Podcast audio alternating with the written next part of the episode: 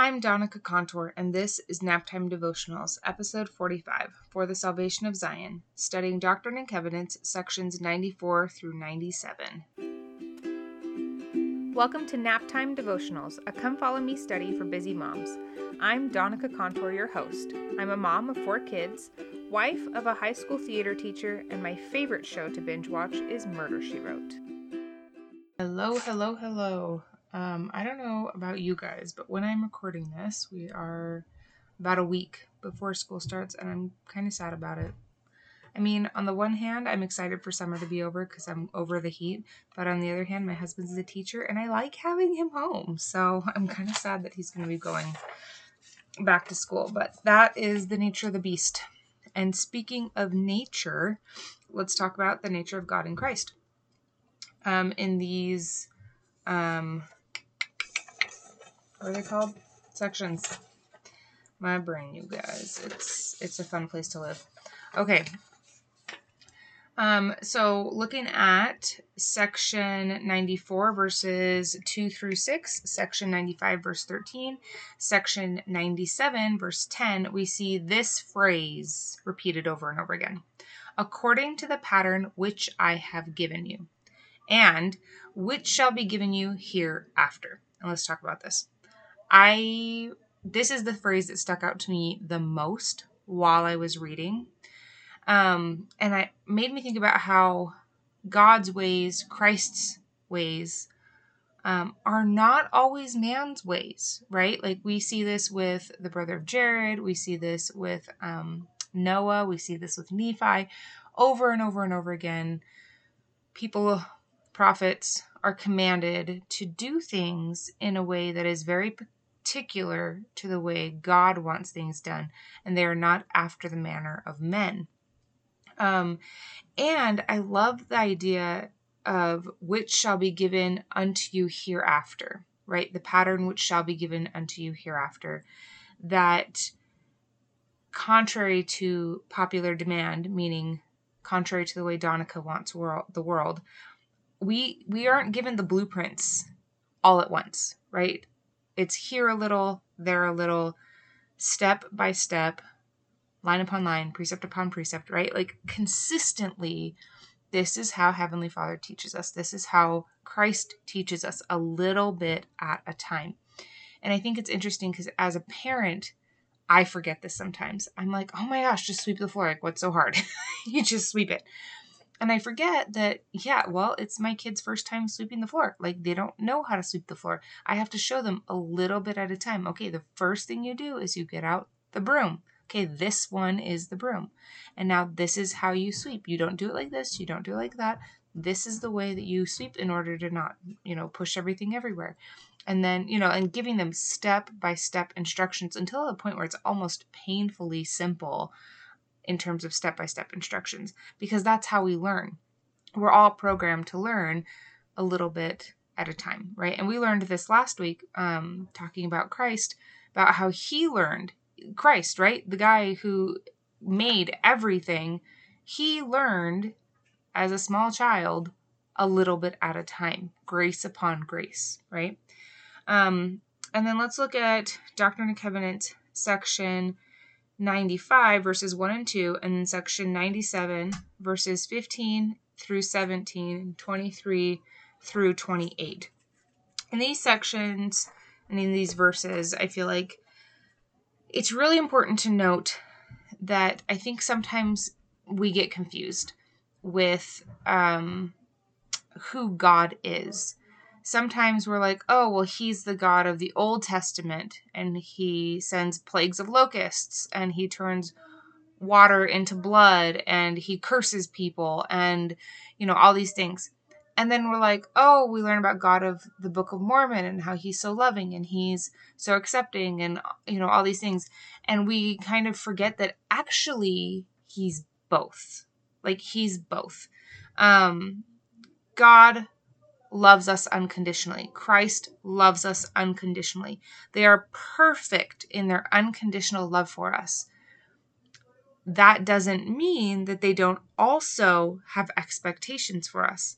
that doesn't mean that they don't also have rules and commandments that they want us to obey, right? I thought about this the other night um, with our son, our two, almost three year old Edmund has been throwing food.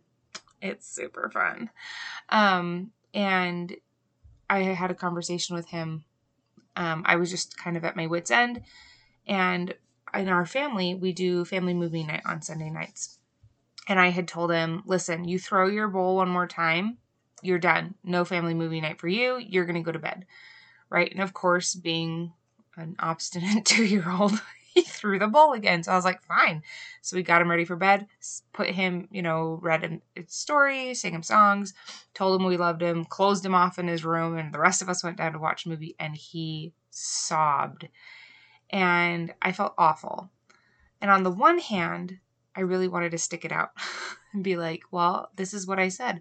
And on the other hand, I was like, I don't feel like you should have to miss out on something like family movie night when you're not listening like right that was that was my bad on using that as a as a um consequence. But my point here is i went and i talked to him and and i was like edmund listen. Did you know mom loves you when you don't throw food? And he's like uh-huh. I said and did you know mom loves you when you do throw food? And he said no. And my heart broke into a million pieces. Oh my gosh. I was like, no, this is.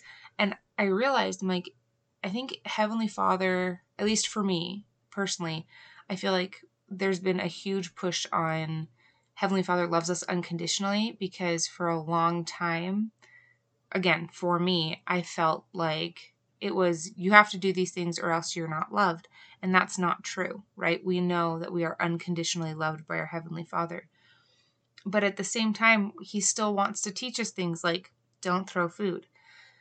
Um, and so i've been working and teaching edmund right we don't throw food but also i still love you right? The the way that you behave does not impact the way that i feel about you and i'm still going to teach you not to throw food and i am still going to teach you that it's not okay to hit your sisters or to sit on your brother or you know whatever it is i still have expectations for you even though I still love you. And if anything, um, I have these expectations because I love you, right?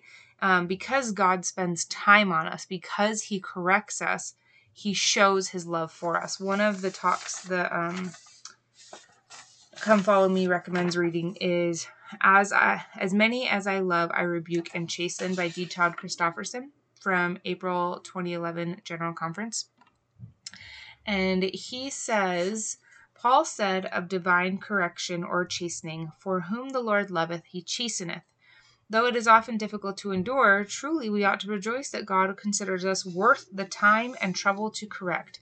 Divine chastening has at least three purposes to persuade us to repent, to refine and sanctify us, and at times to redirect our course in life to what God knows is a better path. And we've talked about this before in relationship to um, coaches, right? Where the coach can see the whole field and will call for a play that sometimes doesn't make sense to the players because the players can only see what the players can see, whereas the coach can see the entire field. Um, and I think that that's something that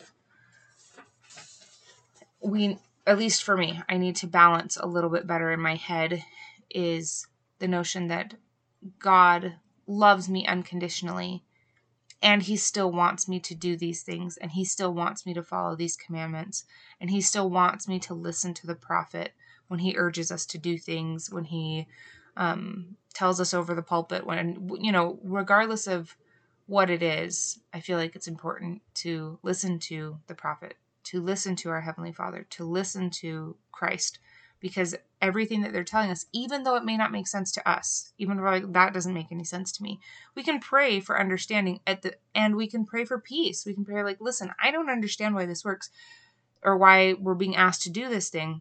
Heavenly Father, if this is what you want me to do, like help me feel peace about this. And then you can move forward. Um, so let's talk about plan of salvation a little bit. The Come Follow Me asks, What does it mean to you to be pure in heart? In Moses 7:18 it says, "And the Lord called his people Zion, because they are of one heart and one mind, and dwelt in righteousness, and there was no poor among them." So, come follow me asks, How can we build Zion in our home? And if we look at the previous scripture, we want one heart, one mind, dwell in righteousness, no poor among them. But how does that translate into family life? How do we help our family be of one heart? How do we help our family be of one mind? How do we make sure that we're dwelling in righteousness, that there's no poor among us? And to be honest, I don't have all the answers, right? I just, I don't know. I mean, you know, you follow the gospel and you do the gospel things. Um, I think honestly, the biggest thing for us and for me is making sure that we're all on the same page. If we're all striving to accomplish the same things, if we all know that this is the goal in our family. Um, and I think that if we can achieve this on a micro level, right, at the individual and family levels, we're going to be better prepared to help achieve this on the macro level in terms of our towns and our cities and our states and our countries and the world, right? Um, so let's look in terms of application here. Today's going to be kind of a short episode, you guys. Um, ultimately, I think we need to follow the patterns that God gives us, even though they're not the same ones man is using. Um, even though they may not always make 100% sense to us. Pray and ask for help to understand them. Pray and ask for help to follow them. Um, accept the Lord's chastening, which is admittedly easier said than done. And the last thing I just wanted to read was also from um, that talk by Elder Christofferson.